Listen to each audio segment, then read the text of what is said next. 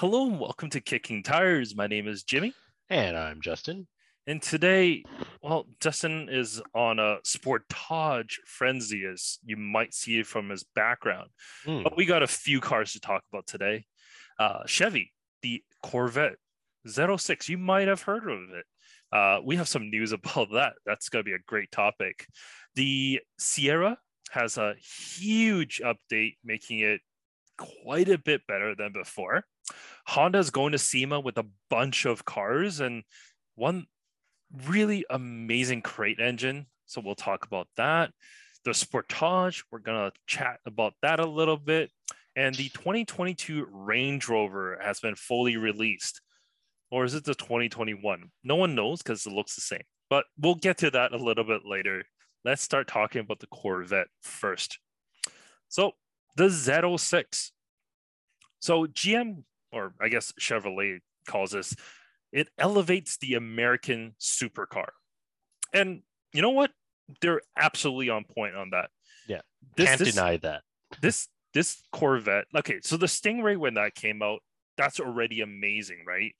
Everyone loves the Stingray. You can't even get one right now for MSRP because it's such in high demand.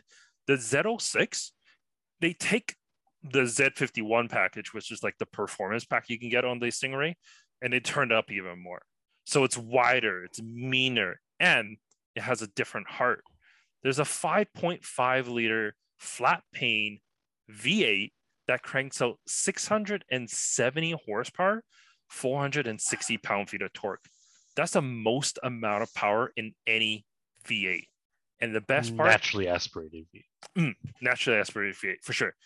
Best part, 8600 RPM redline. Like it's a screamer. Yeah, it sounds so good. It's not like crazy high pitched, not not quite like you know Ferrari, Ferrari? F1 kind of high pitch, but it's a nice, really nice, very exotic sounding vehicle. And it's just crazy that GM this is called they're called the Gemini engine because if you see it, uh, I think you can pull up a picture of the LT6 engine just down there. Uh, you can see why it's called Gemini because it's twin everything. I think twin fuel pumps, like all, all the intake, the headers, uh, every, everything is just kind of symmetrical like that. Um, and it, it just got a unique look to it. Um, but it's crazy that they they're they're putting so much research and development into one engine like this and to push that kind of power in a naturally aspirated setup. Um, that is insane. That's over well over 100 horsepower. I don't want to do the math, but it's well over 100 horsepower per liter. And it's got a good amount of torque too, meaning it's going to drive really nice. Naturally aspirated, high horsepower, medium torque engine. Because that's the problem with the old old ones with the force induction is it's just too much torque. You can't put it down. You end up in a tree, uh, or a ditch, or whatever. Um, and I, I say that even with the L the LT1 motor, uh, it was still a bit too much low end torque. Uh, going naturally aspirated, I think, is the right move to make the car just more enjoyable. I think Corvette's got this whole time gotten away with putting kind of a modified truck engine into their cars. Uh, you know, be it adding a supercharger and what have you. You know, even though it's dry sump and all this engineering behind it, they're they're they're legitimate performance cars, but this definitely takes it to that next level, and it legitimately now competes with the likes of Lamborghini, McLaren, Ferrari, um, regardless of the price. Well, the price hasn't been announced, but uh, they did tell us a lot about the specific parts that were changed between the Stingray and the Z06. So I'll just go through that so that way we just get a little bit more understanding. So there's an eight-speed uh, dual clutch, which is the same as a Stingray, but the final drive is shorter now for better acceleration, which is crazy because the Stingray's acceleration is already insane. I I- I can't imagine what this would be, and I also can't imagine what the next step, you know, the the ZL1, because the ZL1's gonna come. They're probably gonna strap turbos to this engine and make like 800 horsepower, right? That that's that's the Mhm. obvious next step. and that's even going to be more insane. But um, it comes with MagRide along with the ELSD. The suspension itself is about 35% stiffer than the Z51 package. And if you go with the Z07 package, which is the performance pack on the Z06, you can get that even 8% higher. The brakes are bigger, 14.6 inch with six pistons in the front, 15 inch with four pistons in the rear. And if you get the Z07 package, you get even bigger brakes that are carbon ceramics. Wheels, they're 20 inch on the front, 10 inch wide, 21 inch in the rear, 13 inch wide, wearing 275 in the front and 345 in the rear.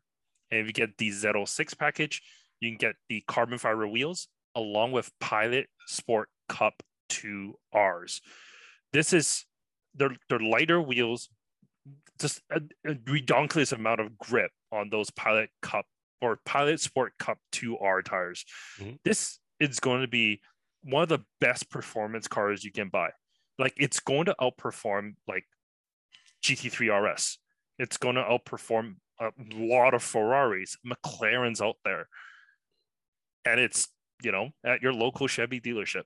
Yeah, and the nice thing about this is it's already it's already race proven, right? The C8R is what this engine is based on, uh, and so the C8R has proved its worth in uh, what American Le Mans and mm-hmm. some other race series. So it's a legitimate, based off a legitimate race car. Um, Sport Cup 2Rs, not really a street tire. Uh, Sport Cup Sport Cup 2 was already borderline, and that's what you got on previous Corvettes. But Cup 2Rs are just basically uh, track only.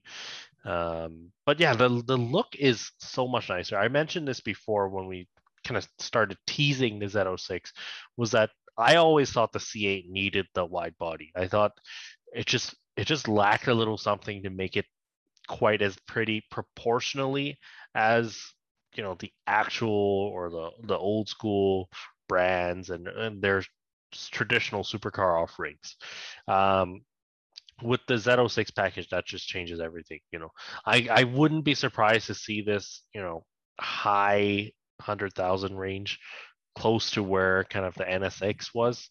Uh, I'm I wouldn't be surprised. And honestly, for for the R and D you're getting behind this, it's it's uh, totally worth it. I think because uh, you're you know we're talking 911 GTS money probably. I don't think it will exceed 200,000 for a Z06 at least, mm-hmm. uh, at least MSRP wise. The first one is going to go for an insane amount of money to charity, as always with any domestic uh, kind of special model. Uh, they they love that. I don't know why, but uh, the first one is going to be like triple or quadruple MSRP, and then yeah, it's, it's to make a big fuss about it. Um, but yeah, 345 section with tires. The previous uh, the previous the C7 generation had 335s. So they just up the size just slightly so that just makes it harder to stock tires for both for air distributors. Um, no, that's not why. But 345, that's awesome. Um, yeah. I also like the fact that it's available in both coupe as well as convertible. Hmm. So like yes, I get the Z06. It's really like it's it's their performance version right like it's track focused but for those who just want you know that flat plane v8 something high performance but you still want to enjoy yourself you can get a convertible and the experience is that much more different right uh, we said this before in a lot of our convertible uh, convertible vehicles you don't need like a crazy amount of power but if you do it's kind of nice it's just nice that you know Corvette's giving you that, and you get a bunch of different interior color choices along with this like red one, which is basically the entire vehicle yes. inside is red. Yeah, because the normal Stingray you could get red seats, but now with the Z06 you can get even more carbon and even more red. I just wonder if red is going to age like blue kind of did back in the, the 80s and 70s. Well, there was red uh, back then as well. Yeah, it's just like the I don't know if like a full red interior is just that pleasing to the eyes uh long term, right? Especially, mm-hmm. you know, over the years who knows what it will look like. Um, Speaking of the interior, though, um, what's I mean, the interior of the Stingray is already pretty good. For the Z06, it didn't really do too much other than the steering wheel itself. Uh, you get a carbon fiber wheel, or at least carbon fiber on the top and bottom, uh, whereas the regular one, it's leather. Uh, I mean, that looks fine, but with all Corvettes, you get this kind of crazy, almost octagonal shaped steering wheel. Uh, it's just because though you know there's a cluster behind it, and they want to make sure that you're still able to see on the road. So it's just a more weird shape, I guess, but it looks good to me. I, Mhm. I, I think this entire car, inside and out, looks absolutely amazing. Yeah, I it's love such a winner. yeah, Like- the good the canards on the front with the Z07 package just makes the front end just so much more aggressive.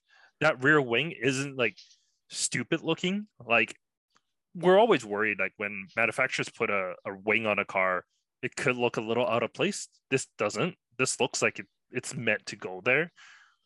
I mean, we'll see what the, the Z01 looks like, but Mhm. for Z06 anyways, this looks proper. Yeah, except the carbon fiber wheels, as I always say about carbon fiber wheels, they never look good. Like it looks so plain compared Mm. to the rest of the car, and the normal aluminum alloy wheels look better, in my opinion. They may not offer you the same performance, but it's not a race car; it's a street car. Well, I mean, if you want, you can hit up American Racing and get some of those old school, the five spoke Torq Thrust. Yeah, that No, they won't. They won't clear the carbon ceramics. It's fine. We'll we'll downgrade the brakes so that you can put the wheels Just slap on. enough spacers on there to clear. but that's that's really all I got about the uh the Z06 here. Anything Mm-hmm. else you want to share? Mm, Not yet. Not No? right now. Yeah, Let's not on the Corvette. Let's talk about the uh the Sierra 1500. We talked about this before. Uh the 1500 I mean, GMC makes good trucks. They've been number 2 for a long time, but Ram took over when they introduced their well, Number two. their yeah, then then new 1500. Uh but for 2022, they are definitely upgrading the Sierra, and it's a very, very worthy upgrade. So the interior has been completely refreshed. It looks very similar to the um, to the Silverado that was announced a week or two ago. Uh, the front end has been updated a little bit as well, and you get two new trims: an AT4X as well as a Denali Ultimate trim. The AT4X is basically the ZR2 in a Sierra. So you still get the Multimatic spool valve dampers, locking front and rear um, uh, differentials. diffs. Yep. I wrote dampers on my notes. So I was reading that. I was like, why do you want to lock your dampers? That's weird. uh, you still get 18 inch blacked out wheels with Duratrac mud terrains on there. Like it definitely looks the part. It looks really, really cool. Uh, but I think, you know, the luxury side of GMC, most of those people will probably step towards that Denali Ultimate, which comes with like mm. 22 inch wheels, adaptive dampers, like full leather interior with open pore wood, with suede headliner, massaging seats, and Super Cruise. Yeah, and It's you a better like the Denali map because that theme is is just reiterated all over the interior if you get that Denali Ultimate package. So Hmm.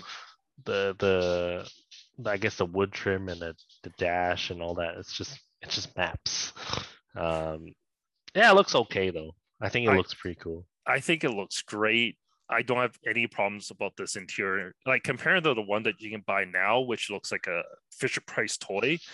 Like Well, this, and I don't think it's just compared to the current one. Okay, because that that doesn't mean too much. I think to say you're buying a new truck in 2022, but the thing is, compared to the Ram, compared to the F-150, compared to the Tundra and the Titan, I think this is now number one. Um, I I, I, wanna know you like that Ram screen. I don't. I'm over it. no. The I, Ram was gimmicky. I think I want to is gonna age well. I want to see them in person before I judge. Because the interiors a lot of times you know, when in photos they look great, but you know when you're in like when you're there in person the materials may not feel as good as you think they do. Uh, for example in the brand new honda civic in photos they look amazing but when you're inside there's some cheaper plastics around and you just don't see it you know in photos. So i gotta see it and then i can judge from there but i, I gotta admit this is pretty close to contender uh, as a number one kind of interior next to the Ram. I think Ram in this is going to have one of the best in class interiors that you can get on these trucks. Um, in terms of the engine options, they dropped the 4.3 liter V6 let's be honest, no one really wanted that anyways. Um, they increased the torque on the 2.7 inline four, so that's going to be the base engine. You can still get the 5.3 V8 as well as the 6.2 V8, along with the Duramax 3 liter inline six as well. So, you know, you still have plenty of engine options across all of the Sierras. What's nice of the diesel Sierra, you can now tow 13,200 pounds with that optional trailer package. Um, before it was only like nine thousand something, but let's be honest, anything over ten thousand, it's it's a lot of weight for these light duty, not light duty, but kind of non-heavy duty pickups. But I I gotta admit that AT4X it looks it looks mean. They both look really good. I think I, in their own ways they look yeah because okay, I look at the Ram and the F one fifty, the luxury models, and they look tacky to me. Hmm. And this just looks more cohesive. Maybe because we're used to seeing the Yukon Denali, um, and I see some of that theme carry over to this. That it just it's just a more natural transition. Hmm. But I look at like a F one fifty Platinum, and I'm like, this is so tacky. Like this is so like Walmart luxury. Mm. You know, it's kind of how I feel about some of those higher end. What what's the RAM limited or RAM is uh, limited? Yeah, yeah. Um, but I like this look. Like it's it's not trying to be something it's not. It looks like a GMC. Eh, they yeah. didn't just. But GMC's thing over the years has been to slap a lot of chrome on, so that's why the chrome now just feels comfortable. Feels you know, normal. It feels natural. Yeah. Uh, but they haven't. I don't think they've overdone it. Like the grill is huge, but there's also a lot of openings in there, so it's not just one big wall of chrome. Mm-hmm. Uh, and then they didn't slap like a big big piece of chrome on the back or, or brush aluminum, whatever that Ford does with their yeah. Oh, the tailgate. Mode. It's so yeah. tacky. Yeah. Actually, I really like that piece. uh, you may remember when you first got your F one fifty. I told you I was like, "Hey, you should get that piece for your for your truck. Um, but I wanted the the satin one that you can get with the yeah. Uh, the platinum. No, the the off the the cowboy King Ranch. King Ranch one. Yeah, yeah. I like the tailgate of that one. The cowboy version. I can't remember what it's called, but it had the cowboy theme. But yeah, I, I think the Sierra looks great. It's finally uh, a contender. You know, yeah. well-rounded truck comparing to the Ram as well as the F-150. Yeah. Tundra, yes, you know, Tundra is there. There's going to be people that's going to be buying the Tundra. It's not going to outsell this. Let's be honest, it's not. No, and even okay, seeing the Tundra as we have, because they, they've mostly shown, you know, the top of the line Tundra. It's not impressive. Like I don't think it blows anyone away. Yeah. Uh, the hybrid stuff is kind of cool the the TRD stuff, there's there's some nice upgrades there, but then I don't know if there is like that broad appeal to that truck. Like it just feels like some compromises here and there. Like the interior just doesn't look up to this level, hmm. right? Um, so yeah, I think Sierra ultimately is going to be like a volume leader, and hopefully GM's worked out some of the kinks with their engine because I know last year and yeah. this year we've seen some issue and and GM kind of always was supposed to be that that dependable you know very likable car like it's inoffensive and then now they they kind of I guess they kind of push the boundaries with their uh, multi-cylinder deactivation Yeah, and It- stuff like that. it's and- wonderful technology, but Yeah. If it works, Mhm. I had the like uh, the 6.2 V8 Yeah. Sierra so uh, efficient. Denali, and I drove it from my house, which is in Burnaby, to Coquitlam. Not far, like it was 20 minutes or so, but it was in dead of winter, so it was quite cold, like zero degrees freezing temperature. And I average under 10 liters per 100 kilometers, which I've never seen in a truck. Yeah, it and but the thing is, like, I think truck buyers are tend to be a little bit more practical, Yeah. and that's a that's a problem with the eco diesel too, right? Is that you may save some money in the short term, but in the long term, if you have to buy a new engine for it after four years, it will cost you way more. Like, it's not worth that savings at the pump. that's, that's why you buy the extended warranty. You kind of have no choice, but to buy an extended warranty on some of these trucks. But even then, they will look for excuses to deny warranty. let's, let's Uh, be honest these these high-end trucks they're hundred thousand dollar trucks that's how much this Denali ultimate's going to be it's going to be like a hundred k that like if you're spending a hundred k what's a little bit more for a warranty right But what's a little bit more fuel too, right? That's Yeah, that's, that's kind of like true. the trade. I'd rather have a car that runs than than a car that's you know yeah you know slightly more efficient. I need it to work. I need to be able Oh. to go places. that's that's why uh, Toyota Tundra is there to to give you both a dependable as well as efficient uh, V6 with the hybrid powertrain on that brand new Tundra. yes, We don't know if that's reliable yet. I mean, let's be honest. If a Toyota's not reliable, hell's gonna freeze over, right? The first year, I would still wait. Gotta wait. yeah, especially with all new powertrain, all new infotainment, anything like that. I don't think Toyota is that guaranteed. You know, even with the Rav4, first year hybrid, a lot of little little gremlins, but stuff that drove people nuts. If if you got stuck with that, then there goes your whole brand loyalty. I think. Like Yeah. if you had a leaky Rav4 or or one that you couldn't fill the fuel tank, like I had that problem. I was like, oh, I thought I filled it up, and then the gas gauge still- wasn't. I was like, it was still empty. Yeah. I was like, oh, what's going on? It's Like- weird. yeah. Um, but let's talk about Honda. So Honda released uh, some of their vehicles that they're going to be bringing into SEMA. SEMA for 2021 is November 2nd to the 5th, so it's coming right up. But Honda has released some amazing cars that they're going to bring there. Um, they have two race cars, two Civic SI race cars with a bunch of modifications from like IBOC, RV6, Pirelli, like whole bunch of things. Like there's a big list on their website that you can take a look at.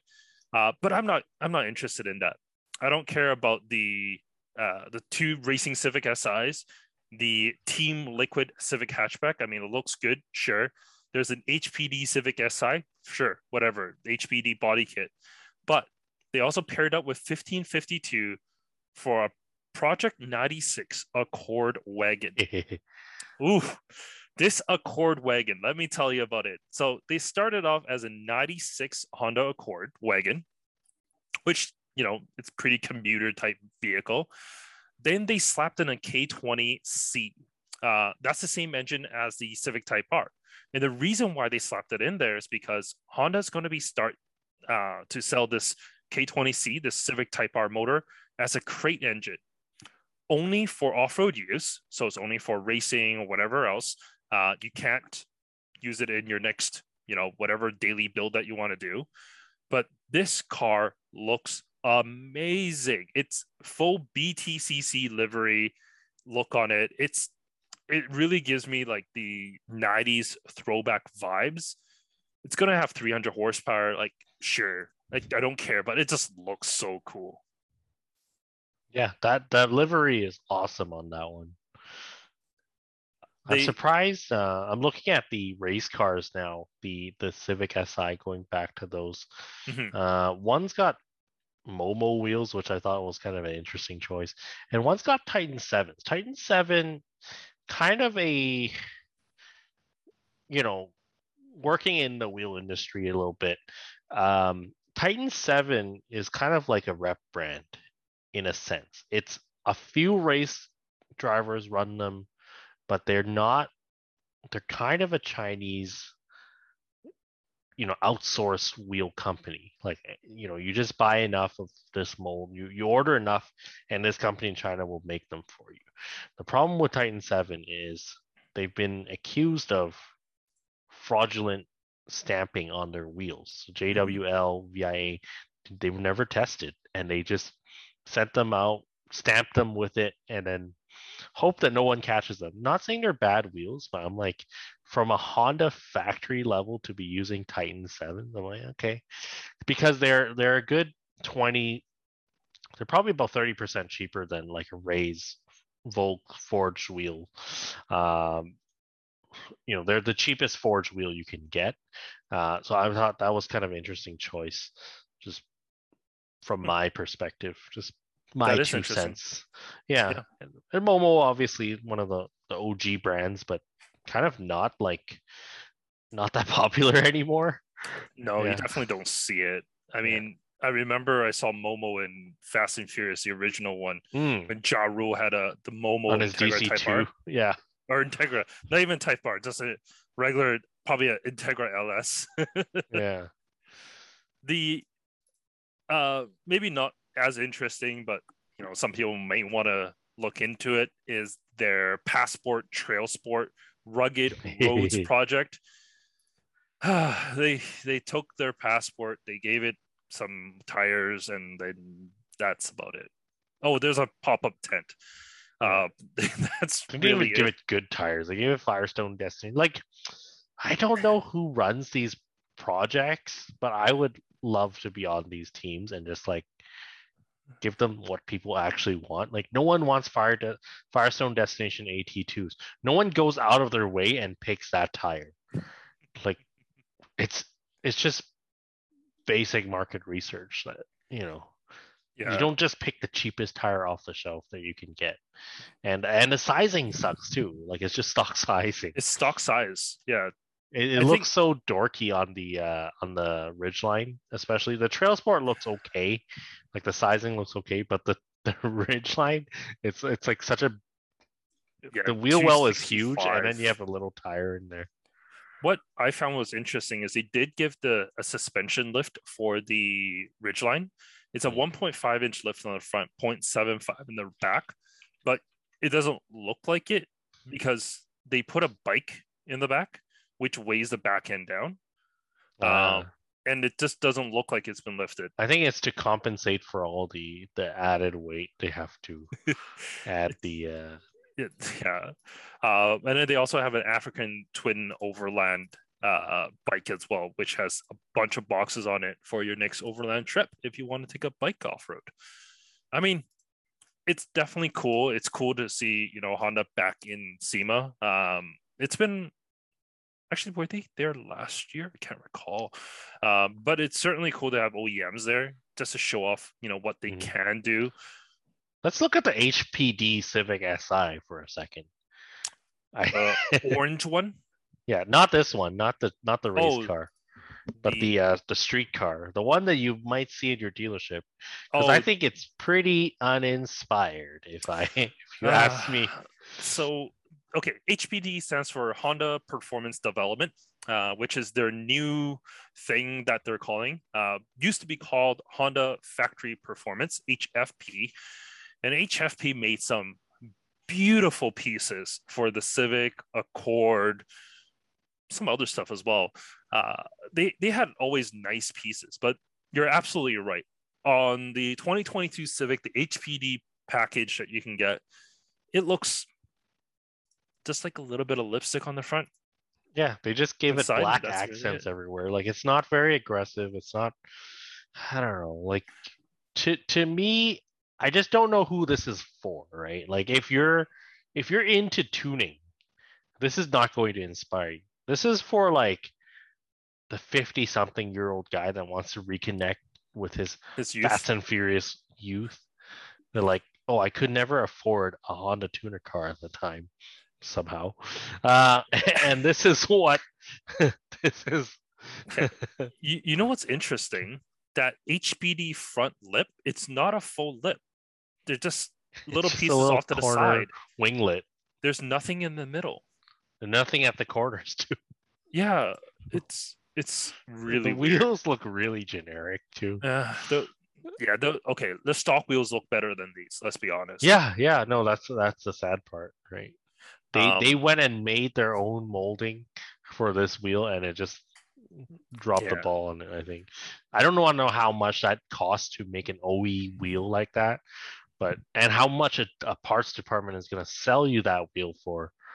But damn, that is a really uninspired looking car.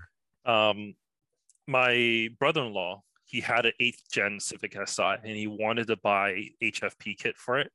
Um, even a rep kit, being that car was a 20 2009 i think uh what 12 years later buying a rep kit full kit was still $1500 Nice, because people want it. Exactly. No one wants it. i in the same amount of years from now i don't think anyone's willing to you know even make a, like a replica of this like Yeah. It will be expensive, but because the supply is so low, no one ever ordered it, no one stocked it. So that's why uh, this will be expensive 10 years down the road. yeah um can we buy k20 c1 for our next project For our off road build, yeah i mean it's it's for off-road use right no, they overheat. it's fine Ooh. it's fine we'll It, actually, the crate does not have come with cooling. yeah so we can do deal with our own cooling on it Yeah. oversized rad you know it, it'll be okay K20C, okay. Maybe, okay, I want to rant a little bit about the K20C1 now that we have it here. Is that I have never seen an OE engine. Uh, no, Nissan VQ, no, Subaru STI. Okay, Japanese manufacturers are really bad at this, making an OE performance car that does not overheat. Right? You get into any Porsche, BMW, if you leave it stock, you'll be okay. Mhm. But these will overheat and max out their their temp gauges in stock form. You don't even have to be like a crazy fast driver. Like casual driving, like I think even at a typical press event that goes to track, you will overheat these cars. Well, a Type R that is, and that Mhm. that that just blows me away. That in stock form, you can you know with stock tires, you have enough grip and speed that it's not built for it. And I don't know why Japanese manufacturers cannot get this right. Uh, they none of them make Supra is decent, but that's not really doesn't really count. yeah I was like, TR86 also good, but that's NA. But once you get to this 300 horsepower level, it's like they don't know how to cool them down fast enough. Yeah. so S2000s any okay it's 240 NA NA horsepower and it's only 240 with zero torque. So it had that's kind of the problem. 151 pound feet Yeah, and the engine bay engine bay was half the car, so it, it was it was quite was- large that was the other issue, right? So yeah, Yeah. definitely definitely some issues but I, uh, i'm just I'm excited curious how the. K20C1 crate motor. i'm just i'm curious how much it'll be oh true. right because like if it's not that much it would be a decent swap i mean a lot of people are still buying k20s and k24s uh, either as just by themselves or frankenstein Ah, I see it. oh there's a price on it Oh, but this is from Mountune USA. oh no no that's right that because that's where you can buy them from Oh, okay. It's it's seven thousand US basically. oh that's But that doesn't come with anything else though. okay for an oe engine Ooh, they're calling. Ooh. Do we want to take this call? We'll take this call. okay we'll, we'll take the call Hey, it's Justin speaking. Justin? Yeah. Hi, it's John Pacheco with Midway Management. Hey, yes.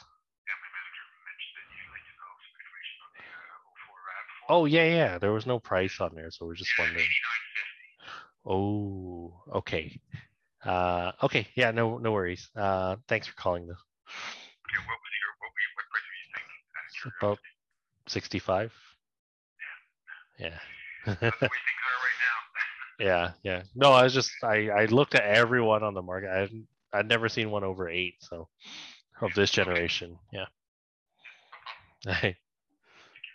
That's why there's no price. 80, 89? 85 or Oh. 89. I I can't even remember. I'm like starting with the eight. 89.50. Yeah, Jesus. That's not even including dock fee. Yeah. Oh God. You're like, okay, if it's Yeah. like low five, we'll go and get it. Yeah, if, even if it's mid sixes, we'll consider it. But man, should we talk? Should we tell the audience what that was about? okay, so we, we just have a live call from a local Mazda dealership, which has a 2002 was it Toyota RAV4 on sale? Oh four, I think. 04? Manual transmission too. Like the only manual transmission RAV4 on the market. I mean, we ultimately we don't care what transmission it has. I don't mind manual, but manuals are not worth as much because you're buying. I don't know. I don't think it it's worth as much at least It shouldn't for be this worth kind of much. commuter car because the market is so much smaller. And and i even listed out every every rav4 of the second generation for sale and they range from 4500 to the most expensive listed price was $8000 and they're asking nine for it? Like that is insane. It's a nice color it's a nice shape but it's not worth double No. what the one that we were looking at was. So, so this is for our kicking tires overland off-road project. yeah Um, it's this is our third week, I think. Yeah, we we third week. looking- almost had a car today, we, and it got swiped under the rug from us this morning. we were supposed to go look at a car live and purchase it, and then we're supposed to put it on the the well, basically a live video for everyone, so everyone can see that we bought a Suzuki SX4. Yes, the little SX4. We found one for three grand, and we thought it would be a, a hilarious little project. Apparently, What? we were not the only ones that thought it was a good buy because we Yeah. failed. So we we have a few more things lined up, but uh, we'll I guess we'll see next week. Uh, you know what happens, and we'll go from Keep there. in your recommend if you know a friend that has a crossover SUV, anything like that, all-wheel drive, cheap, under six grand, I guess. Uh, under three, four grand. really depends yeah preferably under four um not nine for sure No. No, I don't want to spend nine on a 2004 RAV4. That's that's a lot of money. i know and you know what i bet this dealership paid like four for it Oh, app, no, they the dealership pay like two for it. yeah they want you to think the, the well no okay so i do know dealers are offering really good values right now That's also true. and they will take like small margins but nine grand like you, you're out you, you've i don't know they're out of their mind because there is truly low mileage RAV4s, like hundred and eighteen thousand dollars. Very nice second gen RAV4. 118,000 kilometers, not thousand. Kilometers, yeah. Thousand. Hundred and eighteen kilometer RAV4. So super low mileage. There's two of them under eight thousand. Yeah. And here we have a dealership with a manual one. Like not in this market. Like shut the. I, I'll bleep myself there, but shut the blup up because I don't know. Dealership's kind of nuts these days, and I get it. Sales guys are jaded. Okay, I have a few friends in the industry, and it's like you can sell new cars, but you don't know if they'll ever arrive, and you don't even know if you're gonna be still working there when that customer takes delivery. So it's just it's just such a toxic environment right now.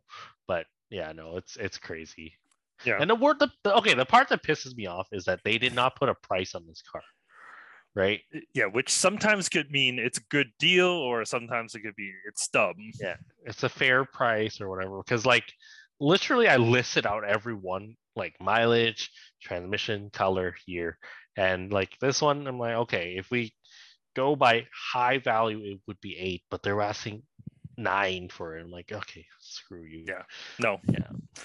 Back Well- to the search. back to the search, and maybe our search will lead us to something like this. Like this. points or The- this or this So points what- at my uh, background. what what we're looking at is a brand new 2023 Kia Sportage. Sportage. But the the one that we can afford is probably like a 97 or 02. 02, 07, maybe. yeah, like something a lot older. But this one's actually okay. So we're we're we're quite different on this. Um, we talked previously how no Kia looks the same. They don't have brand identity, and I get that. Looking at this, it doesn't look like a Kia at all. There's nothing about it that says it's a Kia. But does Even it the- at least look like a Sportage? It doesn't. Sportage? It doesn't even have like much of that tiger nose grill anymore. Neither. It really doesn't. But as a car, I think this looks good, and because it's This one does. Yeah. So this is the exact same as the Tucson that's from Hyundai. Um, so Hyundai and the Hyundai Tucson and the Sportage, they're basically brother sisters or cousins. Brother sisters? Anyways, they're basically the same car, um, just different sheet metal and different interior and whatnot. But I really like this over the Tucson. The Tucson is very edgy, that new one, right? It's super like jagged edges. And this Mhm. looks more like a regular car, but they have this um, X line, X-Pro. think, or X Pro X Pro Which- version. has these knobby off-road wheels and tire package on it. It Yeah. looks quite rugged. Okay. I mean, I'm so sure it's not, but the whole press release for this car is talking about the design. Okay, because this this this generation Sportage is not like really really brand new because we've seen the Tucson and it's actually been sold for a little bit in other markets already. So the other market ones is actually slightly shorter than the ones that we get here in North America. yeah, but the styling is kind of what their their their big claim to fame is with with this press release on this Sportage 2023 model. Uh, it's got the Kia opposites united design philosophy or opposites attract, however you want to, you know. but I just Okay. think it's just it's just so bizarre. The rear, the X Pro looks kind of cool. Not gonna deny that. The. X Pro model, like all these other off-roady looking vehicles we've talked about this year, especially, looks kind of cool. Uh, I think the normal one looks okay. I don't think it's that bad from the front, but the rear is just there's so much going on. It's it's so the taillight design is so odd, and then you have just so many different shapes happening. The there's an underbite in the back. There's I don't Mm. know. It's just there's there's it's way too busy in the back for me, and it's not going to age well. Just like the previous Sportage, this one right here, the really bulbous alien-looking one. with That- the headlights on the top.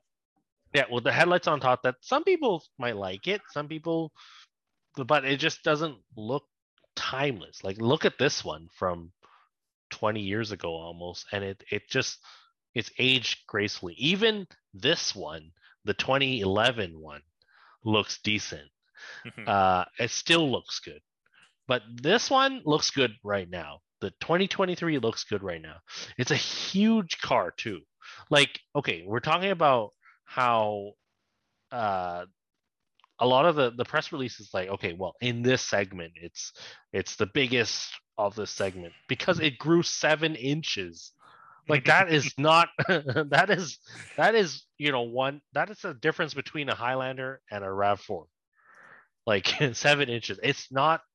It's no longer in that same segment anymore as this one, this one, this one, or this one. It's it's the Santa Fe now. Like it's it's what we used to know as the Santa Fe or the Sorento now. Actually, it's funny that you point that out. Um, I recently did a Tucson and I also recently drove a Santa Fe. Uh, the Tucson and the Santa Fe interior is basically the same in terms of size. Hmm. Uh, the Tucson actually has slightly bigger rear seats than the Santa Fe. Hmm. And Yeah, the Tucson is one step down. We're no longer in the compact space because if you grow 70 or 7 inches it's it's it's not small anymore i do like what they've done with the interior i can't like there's nothing that comes close to this interior, Yeah. including the Tucson. I think this interior is so much nicer in a Tucson, but the styling exterior wise, just it, Yeah. it's so wild. I think it. I don't think it's bad necessarily, especially in this X Pro trim. But and there's an X Pro Prestige. I think there's also too many trims for one. like there is okay, there is the where is my list here? There's the LX, the EX, the SX, SX Prestige, X line, the X Pro, X Pro Prestige, and then some are available in all-wheel drive, some are available in front-wheel drive. So there's going to be over 10 different trim levels, which that is not the trend anymore, right? We're trying to nowadays manufacturers are trying to get that down to less you know less stuff you have to stock because now you know how hard it is to stock cars. And it just makes it when you have these little niche trims i think it's just going to make it hard for dealerships and and customers as well to to kind of land on one car. Uh, it's oh maybe i like this about that one. I like this one about that one but this one sold out so i gotta get this one. Um yeah just give like four trim levels max i think is good I, I think in Canada is going to be different, um, but there's no information of it on the Canadian website just yet. Mm, i see Um, in the US, they generally have more trims than the, than we do here. Um, we just have specific ones. I don't think we're going to have the three different X Pros. I think it's going to be one and then the top trim of the X Pro. Uh, and then the SX would be the top trim. Basically, what we do right now. Um, there's no middle ground for that. That's what I think, anyways. Uh, something funny about the X Pro that they have. So the X Pro is their off-road version, right? Um, they ditched the 19-inch wheels that's available on the regular one, and you get these 17-inch blacked out off-road wheels and BF uh, AT tires. But that's the only thing about it that they say is off-road. Yeah, well, and the, the the thing is, like, this is off-road hardware to match the design elements. It's really just some Wheels nicer fog lights and then wheels and tires. And the the tires are okay. The tires they don't mention it, but I know which tire they're using. It's the BF Goodrich Trail Terrain, which is a brand new model. It's been out for all of one month. Hmm. Uh, it's a brand new model. We don't know how good it is, but this is to compete with the AT Trails uh, that Falkens put out there.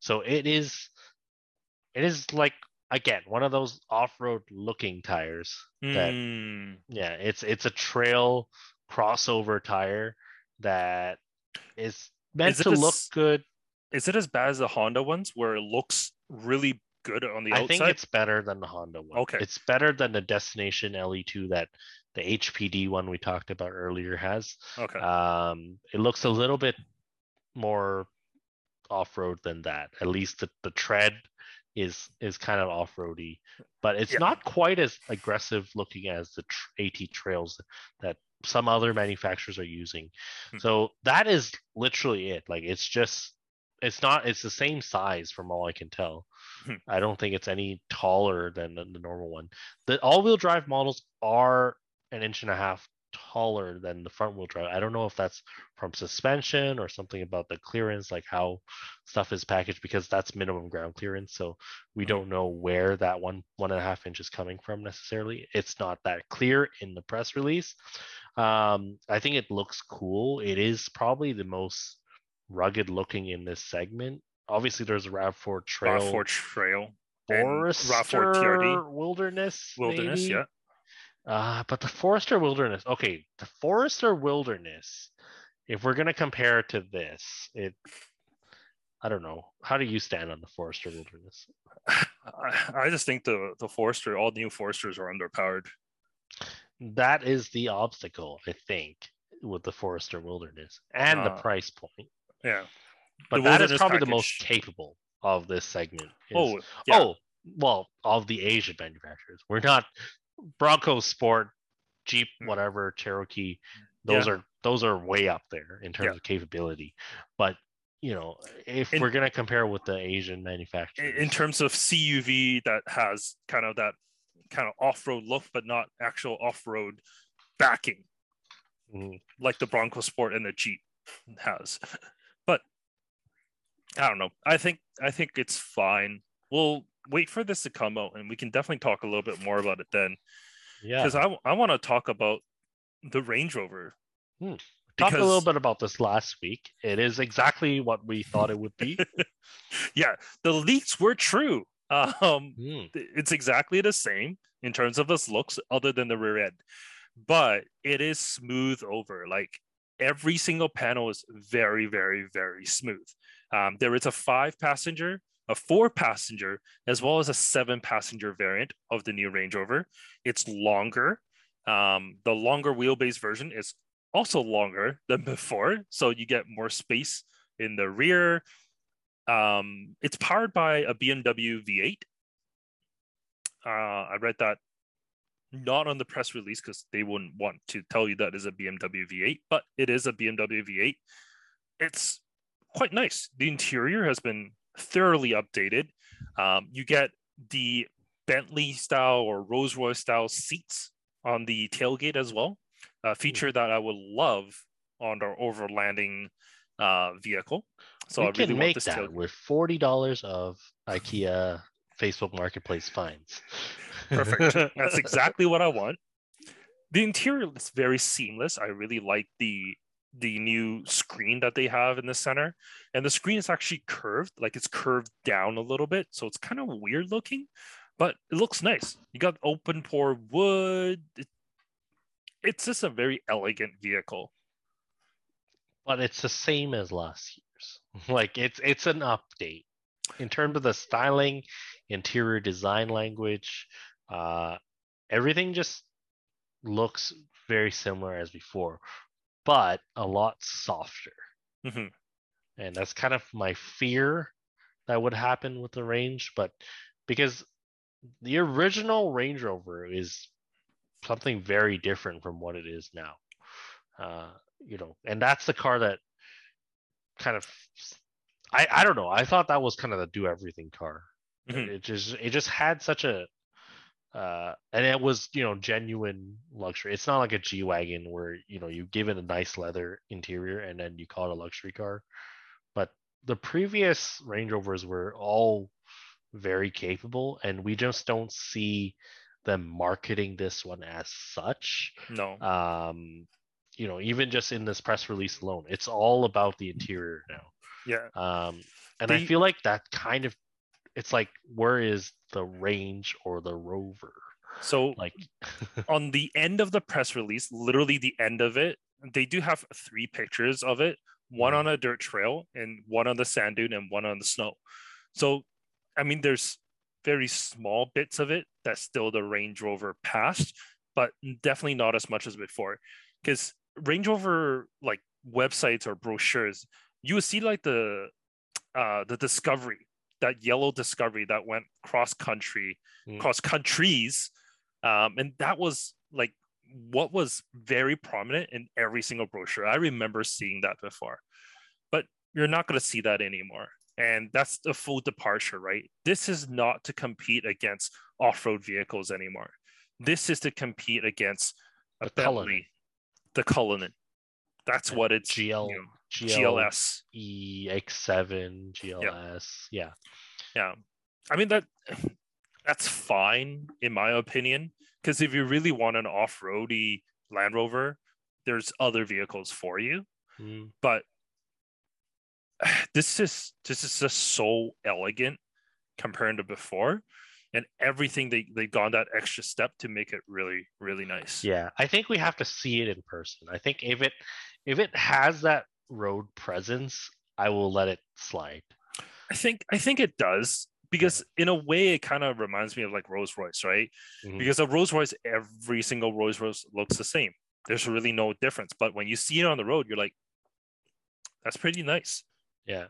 Because they've smoothed it out and they pushed everything out to the, the edges, I think that will just make it look a little bit bigger in person, which can work to its advantage. So that new twin turbo V8, zero to 60, 4.4 seconds. Not New bad. Twin turbo V8.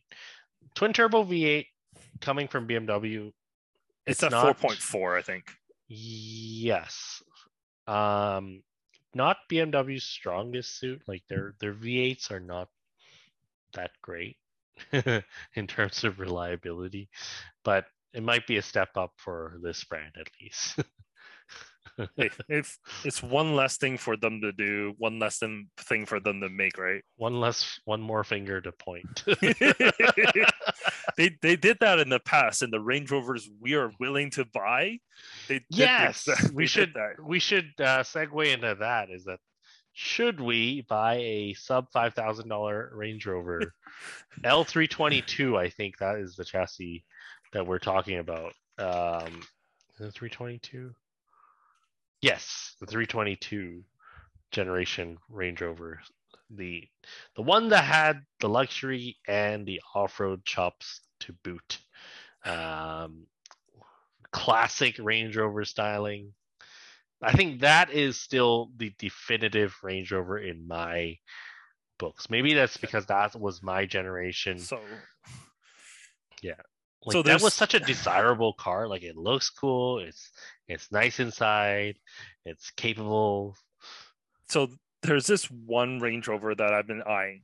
It's a 2006 Range Rover for five grand that it's selling for. So that's five thousand dollar Canadian. That's not a lot. Um, it's half a Rav Four from Midway Mazda. you get double these cylinders here. So Mhm. the reason why I like this one is because it has 300,000 kilometers on it. So you might be saying, oh, you don't want that. You want a low kilometer car. But here's the thing a Range Rover with low kilometers, it's, you know, it just means that it's broken. It wasn't driven. It wasn't maintained. Because Three- to get a Range Rover to three hundred thousand, you have had to put a lot of money into it to to go that far. Exactly. So I'm thinking that this may be worth it because it actually has that much mileage on it. Because like back in 2015, this thing already has 254,000 kilometers on it. Like it's a it's a decently high mileage car. So I mean, might be worth it. It is a US car as well, so you know, there's that. Um, but I I don't know. There's something about it that has a lot of charm, and the ad says everything works, which you know I doubt. But you can't hold them accountable if it doesn't. but we'll try. And then the cool thing is the uh the then the map. I was like, is this real? Is this ad for real? Because it's all talking about some dealership in the States. And I'm like, oh, the GPS location is right at my shop. like it's literally like across the Yeah. street from um like there's this there's this picture of the the GPS pinpoint. I'm like, oh, that's really close to me. Um So- I also like this other one. It's older. It's a 96 Range Rover with the four liter. Um, the reason why I like this one is because this is this is old school Range Rover, right? Mhm. This is when BMW bought them. BMW bought them a little bit after 96, I think. But this still has the Range Rover, the Land Rover bits and pieces. Mhm. So it's old British, which just means that it's gonna break. But but it looks pretty clean for forty two hundred bucks. I mean, there's that no generation is classic too. I forgot what movie I saw and the dad drove one of those. there's no check engine lights. Either that or the check engine light is broken. Yeah, the bulb burned out. That's the only reason. but yeah, um, I'm not gonna go over the review this week. It was the Tucson, which we already talked a little bit about. But I, I do want to hear from you guys. You know, if you have any good suggestions or good leads to SUVs or small pickups, but we, we really want a SUV, uh, preferably with all-wheel drive. About four grand is about what we want to pay. We can pay more, but we want to stay around that mark because we want to do things to it, and we also want to make sure that you know it stays true to what we kind of want to do, like an underdog type SUV that's able to tackle uh, trails and off-road scenarios that you didn't think were possible. But yeah, anything else, Justin? You want to add? Mm, I'm just sad because of You couldn't so the used car SX4? market. Okay, the problem with the used car market right now is that we have used car dealers messing everything up for us. I think because you know, if you, I posted a car for sale recently, and it's just a lot of dealer inquiries because they just want inventory, and they don't, you know, they might be able to make a little bit off you. Uh, they they just want to buy that, and because they have nothing to sell, and I get it, I get why they're doing it, but it just makes it so hard for us, like that cars are getting bought.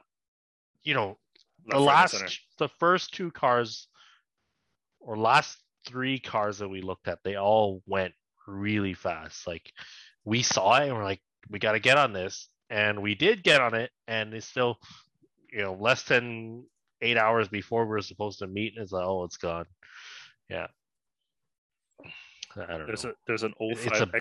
X3 for 4750. 154,000 on it. Yeah, and hopefully we're doing the right thing here, which is if we're buying high, hopefully we can at least break even or something like that. Because buying in a high market, it's just like I don't know how long it will, it will, it will uh, Stay that way. stay high. That yeah, Yeah. Yeah, absolutely. I'm just checking Craigslist now, as I always do, and I don't see anything of value. Unless you want an X3. You want an X3? I'm o- I'm open to it. I've taken my Did family's? X3 of this generation to Triangle Beach before, and it did not get stuck. 2005 X3 4750. I mean, it has the four-cylinder front wheel drive, apparently. Well, yeah, you know, the person doesn't know the car. That's fine. We'll we'll deal with that. But it has the. It's an advantage. They don't know. It's such a bad steering wheel. It's the old E46 wheel. Like I hate the Yeah. look of that. The seats are the leatherette, which means that they will never wear. which That's is a good thing. Yeah, That's a good thing. I mean, the the it has- base engine is just like it's all the maintenance and fuel consumption without the power, because there's a big range in terms of power. Because the normal this 2.5 made like 180 horsepower, whereas a 3.0 SI, which is what my parents had, made 260, and it's like they don't cost any more to maintain. it's or- it's it's or fine. The SX4 we're looking at had 120. All All right. 141. Thank you very much. I'm sorry. it's older. It has 120 now. Yeah. Uh, all right. We'll keep looking. We'll keep uh we'll keep searching here. But Thanks for tuning in. if yeah, thank you for everyone for tuning in. But if you do have any leads, let me know. Shoot me a message on Instagram. Uh, and yeah, just let me know if there's anything out there. Thanks everyone for watching, and we'll catch you next week.